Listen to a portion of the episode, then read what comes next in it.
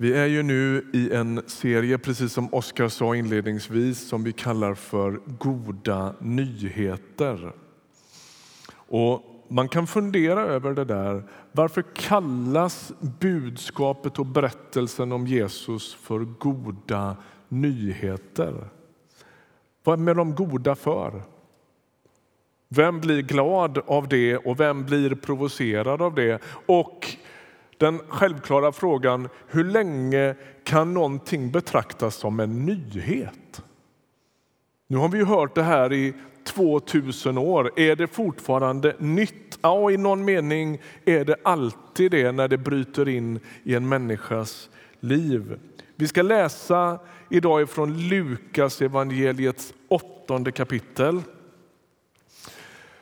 Lukas han är ju en av fyra berättare av Jesusberättelsen.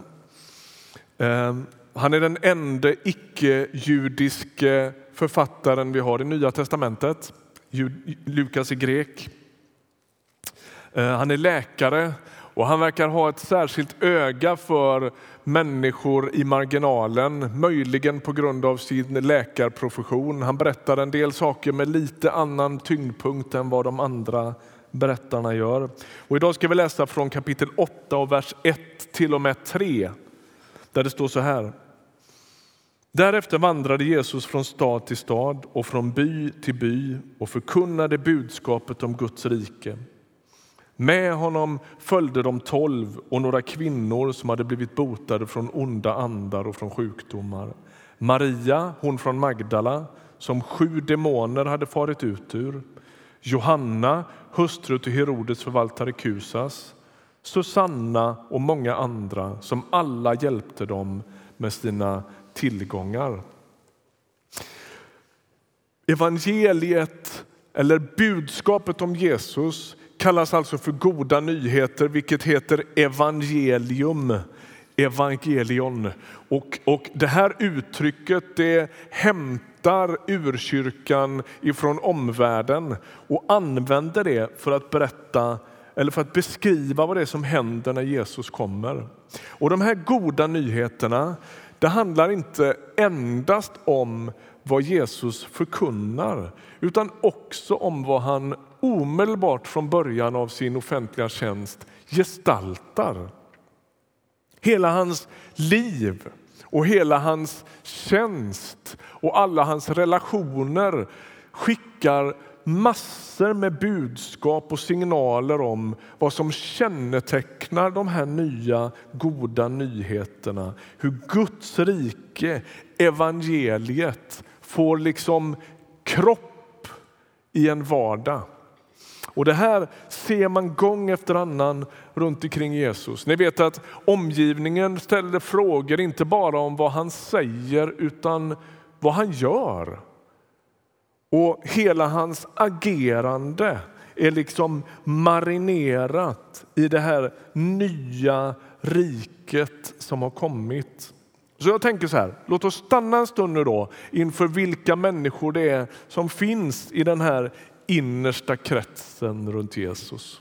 De här korta verserna innehåller nämligen massor med sköna grejer om vi bara liksom dyrkar upp dem.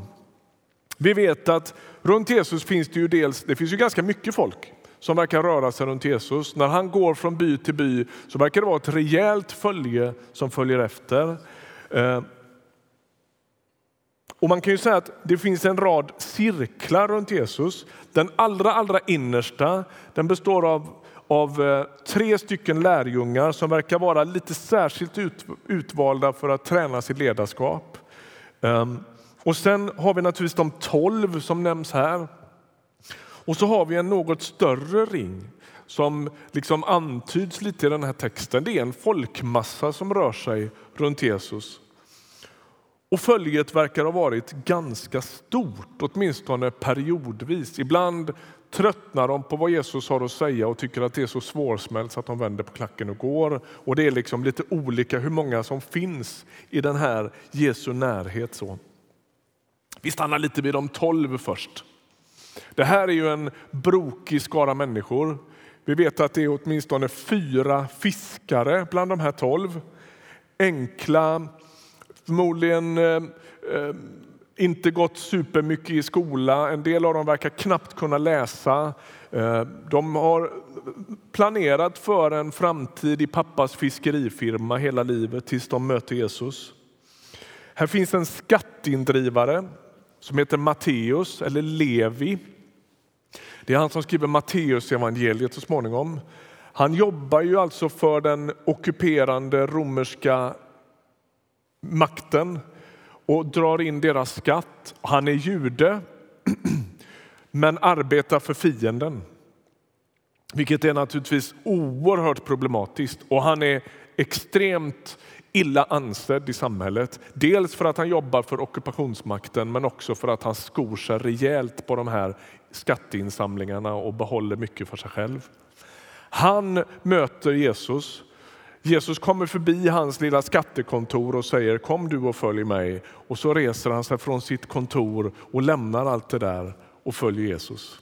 Och det står väldigt tjusigt om hur Matteus ordnar en fest med både sina nya vänner, Jesus och lärjungarna och hans gamla vänner, syndarna, skatteindrivarna, eh, de illa ansedda och liksom gör ett kalas för att fira att han har mött Jesus. Och det där är ett spännande kalas jag gärna skulle vilja varit med på. Så han finns med där. Och sen finns Simon siloten bland de här tolv. Han måste vi nog säga är Matteus totala motsats. Simon siloten, han är väpnad revolutionär. En silot ville störta romarriket med vapen. Man, kan, man skulle kunna säga att han befinner sig på absoluta yttersta vänsterkanten och önskar revolution. Låt oss hugga huvudet av makthavarna. Det är Selotens idé om världen. Och man kan ju bara ana vad som händer när skatteindrivaren som har jobbat för romerska makten och Seloten som hatar romerska makten av hela sitt hjärta hänger i samma lilla cellgrupp. Det kan bli spännande samtal. Man skulle vilja överhöra en del av det som sker runt lägerelden där på kvällarna. Min gissning är att både skatteindrivaren och seloten har övergett sin gamla världsbild för att få det där att funka. Men alla som har provat varma relationer med någon som är lite olik en själv vet att förmodligen var det bitvis utmanande. Och så finns det ett gäng till i den där tolvmannaskaran och så har vi de här kvinnorna. Låt oss stanna lite vid dem. Maria från Magdala nämns i den här texten. Hennes bakgrund är ju på sätt och vis ganska dramatisk. Vi vet en del saker om henne och sen har vi nog antagit en del saker om Maria från Magdala som inte vi har riktigt belägg för i skriften. Vi vet inte vad hon har liksom, för social bakgrund. Det finns någon kvinna som anses vara en dålig kvinna i Nya testamentet och kyrkan har ofta tänkt att det är nog Maria från Magdala, men det kan vi inte riktigt vara säkra på. Det vi vet är det som står här, att hon har varit besatt av onda andar och av mörker och Jesus har befriat henne. Kan du tänka dig? En kvinna eller en människa som har, som har funnits hela sitt liv i djupaste mörker, i förvirring, i ångest, i ond, där ondskan på något sätt har skövlat hennes liv. Och så kommer Jesus och gör henne fri. Han klipper alla banden till, liksom, som har bundit henne. Och så är det som ni vet när man är i ett kompakt mörker och någon tänder en lampa. Plötsligt kan man orientera sig och rädslan rinner undan. Liksom. Hon finns där, Maria från Magdala. Tillsammans med henne finns Johanna som är gift med en förvaltare vid kung Herodes hov. Maken Kusas han jobbar vid hovet på något sätt och är sannolikt en hög uppsatt ämbetsman. Hon kommer från de lite finare cirklarna i samhället. Hon har pengar och hon har lite status och hon har lite liksom, position i samhället. Hon finns med runt Jesus. Och så har vi Susanna. Om henne vet vi typ bara det, att hon heter Susanna. Och jag önskar att jag hade någon fantastisk historia att berätta om Susanna, men vi vet inte mer än att hon heter så. Och så tänker jag det är också ett budskap. Runt Jesus finns dels de här starka historierna som Maria från Magdalas och så finns det de som heter något. Och så är det inte mer. Ibland möter jag människor som säger jag önskar att jag hade en, en sån otroligt kraftig usväng i mitt liv. Först gick jag fullständigt galet och så mötte jag Jesus och så blev allting annorlunda. Vi som är uppväxta i den här miljön eller som är formade av den här miljön, vi har hört de där berättelserna och så tänker vi det hade varit gött att ha en sån. Tänk på Susanna då. Maria från Magdala med mörkret och demonerna och befrielsen. Johanna med hovet och kontakterna och statusen. Och så Susanna. Det är vad vi vet om henne. Också de alldeles vanliga, anonyma människorna finns där. Och Det här är ju supertjusigt. Jesus drar människor in till sig. Det verkar inte ske utifrån någon slags smart affärsplan utan de kan inte låta bli att liksom dra sig nära Jesus därför att det är någonting med honom som är så oemotståndligt. Och så får de vara med där och så får de utgöra den här lilla nya mänskligheten runt Jesus. Därför att det är precis det som sker när de goda nyheterna bryter in i världen. Då börjar, då börjar Gud runt Jesus Kristus att forma en ny mänsklighet. Alla de gamla identitetsmarkörerna av att vara den besatte eller den upphöjde vid hovet eller den ordinäre som ingen vet vem det är, eller siloten eller skatteindrivaren. Alla de identitetsmarkörerna börjar sakta liksom glida ut i, ur bild. Och så är det relationen till Jesus som börjar definiera vem man är. Och Det är fantastiskt tjusigt och enastående utmanande. Tänk hur det här gänget ska börja utgöra en gemenskap tillsammans. Vad svårt! Jag läste en gång en bok av Philip Yancey. Jag kan typ rekommendera allt han har skrivit.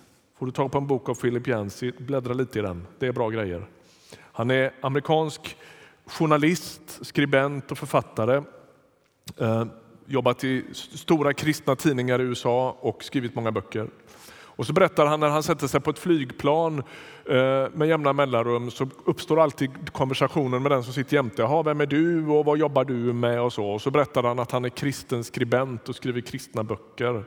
Ehm, och då uppstår nästan alltid ett litet ansträngt samtal när någon berättar om hur förfärliga upplevelser man har av kyrkan och knäppa kristna man har träffat och hycklande pastorer och allt vad det är. Och så brukar Philip Yancey sitta och lyssna en stund på det där och sen säger han det där var väl ingenting. Det är mycket, mycket värre än du tror. Därför att det är det också. Det är oerhört utmanande att försöka utgöra den här nya mänskligheten. Och ibland så gör vi bort oss, ibland sårar vi varandra och ibland blir det rätt så knöligt. Och samtidigt är det det tjusigaste man har stött på. Jag vet inte om du har tänkt som jag ibland. Det hade varit lättare att följa Jesus om jag inte hade behövt hänga med alla de andra. Förlåt men jag har tänkt så ibland. Men det är som att när jag drar mig i närheten av honom så uppfattar jag och upptäcker jag alla de andra som också har dragit sig in i närheten av honom. Och själva grejen med de goda nyheterna är bland annat att det utgörs, liksom det skapas ett nytt folk och det är något vackert med det. Omständigt, krångligt och alldeles fantastiskt på samma gång. Men det här kan väl inte ha funkat när Jesus inte längre rör sig i deras mitt på samma sätt. Eller? Den här idén dör väl så småningom? Nej, men den gör ju inte det. Om vi går till Apostlärningarna 13 så hittar vi en story som påminner väldigt mycket om den vi just läste. Det är tre versar igen. Vi läser från vers 1 till 3. I församlingen i Antiochia fanns dessa profeter och lärare. Barnabas, Symeon som kallades Niger, Lucius från Kyrene, Manaen som var uppfostrad tillsammans med tetrarken Herodes samt Saul. Medan de en gång höll gudstjänst och fastade sa den helige Ande till dem avdela Barnabas och Saul för den uppgift som jag har kallat dem till. Efter fasta och bön lade de sina händer på dem och skickade iväg dem. Och Det är en märklig uppräkning. Här börjar den första missionsresan. Gud talar med församlingen och de avskiljer Barnabas och Saul, som ju sen kommer att kallas Paulus, för att bli missionärer. Barnabas är jude. Han har ett stort förtroende som ledare i församlingen i Jerusalem från början. Symeon det är ett judiskt namn, men han kallas för Niger, vilket är latin för den svarte. Lucius är ett latinskt namn, men han är från nordafrikanska Kyrene. Och så har vi Manaen här som har en aristokratuppväxt hos Herodes. Och så till sist finns Saul, eller Paulus här, läderhantverkaren och den före detta farisén från Tarsos. Hör du vilken mix av människor? Här är olika hudfärger, olika socialgrupper, olika bakgrunder. Jag tänker att man kan göra det väldigt enkelt för sig och odla en församlingsgemenskap där alla är likadana. Alla är lika vita, alla är lika gamla ungefär. Alla har ungefär liknande intressen och inkomst. Men det som är mycket, mycket svårare att göra det är att försöka få fatt på den här drömmen om den nya, den nya mänskligheten. En församling av alla sorter. Och tidigt här, det här är väldigt tidigt i urkyrkans historia, så verkar det ha funnits en mix av olika människor. Evangeliet om Jesus är både runt Jesus och lärjungarna och så småningom i urkyrkan med och bryter ner alla de här murarna och identitetsmarkörerna som skapar någon slags vi och dem. Det är egentligen ganska hopplöst företag att med Bibeln i hand försöka bygga en massa murar till andra människor och berätta vem som får vara med och vem som inte får vara med. Därför att Nya testamentet utmanar ständigt vårt vi och dom-tänkande.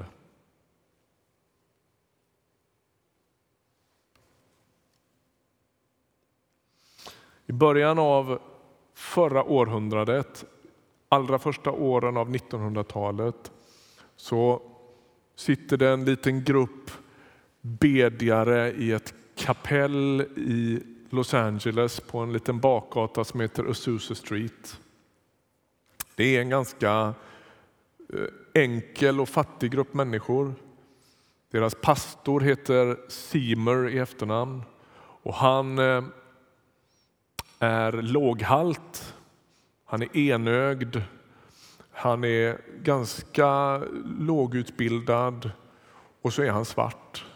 Och alla de här sakerna gör att han liksom seglar i ganska rejäl motvind i segregationens Amerika, typ år 1905 eller vad det är. Och så kommer Guds kraft och rör vid den här gruppen med bedjare. Och det är som att Gud liksom, på ett alldeles särskilt sätt öser av sin godhet över den här gruppen. Det får en till omedelbar, omedelbar följd att rasbarriärerna utmanas och den lilla församlingen på Azusa Street börjar samlas både svarta och vita, vilket är en extremt anmärkningsvärd sak i Amerika år 1905. I många kretsar är det det fortfarande. De ber för varandra, de lägger händerna på varandra, de erfar Guds ande och Guds kraft. Och det är ett av kännetecknen på att Gud är där, det är att de gör det som svarta och vita tillsammans. Det där blir så småningom problematiskt för en av de vita pastorerna som finns med i detta och han orkar inte hantera det. Han är så fast i sina gamla rigida föreställningar om svart och vit och vem som får vara med och inte. Så han går därifrån och startar en vit kyrka på andra sidan gatan. Och så är det som att det Gud höll på att göra liksom rubbas lite på något sätt. Men det är, det är som att varje gång Gud är och färde så möts människor som egentligen inte borde mötas. Det blir kyrka för alla åldrar, för fler än vita svenskfödda i medelklassmänniskor. Det blir kyrka på riktigt. Jag har sagt många gånger här under de här 10-11 åren jag har funnits här att min dröm är att vi ska behöva bygga ut vår tolkanläggning till bristningsgränsen. För jag tror att det är ett kännetecken på att Gud är färdig. färde. Låt oss stanna slutligen då inför gruppen runt Jesus. Vad är det som händer när de gensvarar på Guds kallelse? De dras till Jesus därför att det luktar goda nyheter om honom. De kommer dit därför att det smakar befrielse, upprättelse, helande, hopp, frid och glädje att röra sig i hans närhet. Hela Lukas evangeliet är liksom fullsmetat med de här berättelserna om vad, vad, vad goda saker han gör och det är därför de är där. Och så är det som att Gud sände sin son för att visa världen sin godhet och den här får människor smak på. Och då sker det att då rör sig liksom godheten åt två håll. Vad var det det stod i den här texten? Jo, de här kvinnorna de är med där och sponsrar hela det här företaget med sina resurser. De ger av sina resurser till Jesus och hans sällskap där. Vad är det som händer? Jo, de goda nyheterna drar in människan, inte bara som någon slags passiv mottagare till vad Gud gör, utan som en aktiv medspelare. Tänk dig Maria från Magdala som har varit så bunden i mörker och elände och rädsla och, och inkrökthet och som frigör sig från det. Inte för att bara sitta hemma och känna vilken god upplevelse det var, utan för att sättas in i Guds stora äventyr med de goda nyheterna till varje människa. Det är det som händer när man blir en lärjunge. Man erfar de goda nyheterna, man låter sig förvandlas av de goda nyheterna, vilket är Jesus Kristus personligen. Och så dras man in i hans kraftfält för att också bli hans medarbetare. Det är enastående märkvärdigt. Så de här kvinnorna med sina resurser och sin tid och sina kontakter och sin, sin vardag och sitt allt de har tillsammans med männen med allt det de hade. De kommer och börjar utgöra den nya mänskligheten, det nya folket som läcker goda nyheter vart de än går. Det är grejen.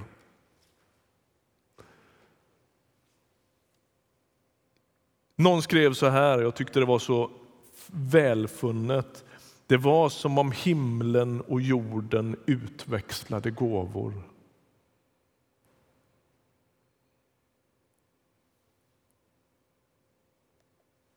Jesus kommer för att ge, för att befria.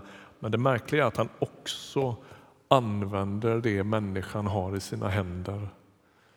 Så att dras in i hans kraftfält, det är att både ta emot och att bli bärare av det han vill ge till världen. Ska vi be tillsammans?